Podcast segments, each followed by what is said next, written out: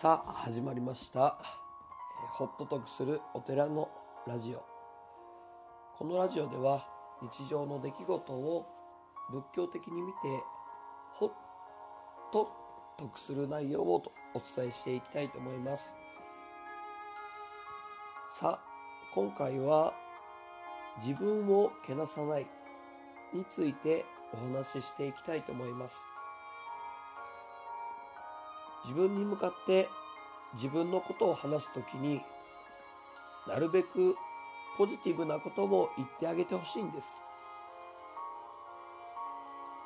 人間自分を反省するときと言いますか顧みるときってネガティブなことを考えがちですがそれをすぐにやめましょう。人間は誰も完璧な人間なんていません。いないんです。それはですね、サイボーグみたいなものになっちゃうんで、いや、サイボーグなのかもしれませんね。最近、コロナウイルスの関係で、マスクとか、ウェットティッシュとかですね、バカみたいに売れているようです。こう、朝から早く並んで、これでは病気にならないように、病気に、えーなりにいっているようなもんだと、えー感じております。そうなったら、お店の人も、いつもと違う対応を、えーしていかないといけないので、まあ、お店の人も大変ですよね。これのどこがサイボーグかと申しますと、売り惜しみ、買いだめが、えーそこに起こってしまうからです。自分以外のことを全く考えようとしない。見事なまでの、まあ、単細胞ではないんですけど、そういう特性はまさにそうだなと思います。いや、確かに都会にいる孫や子供がこう困ってるんだから買って送ってあげたいっていうことがないですか？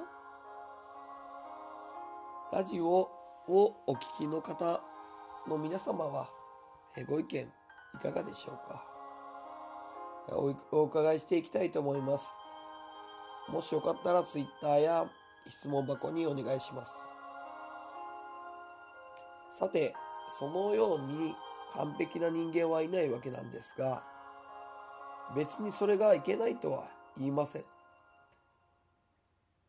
だって完璧ではないですもんね。誰も。だから自分はなんでこんなにできないんだとか思わないでくださいね。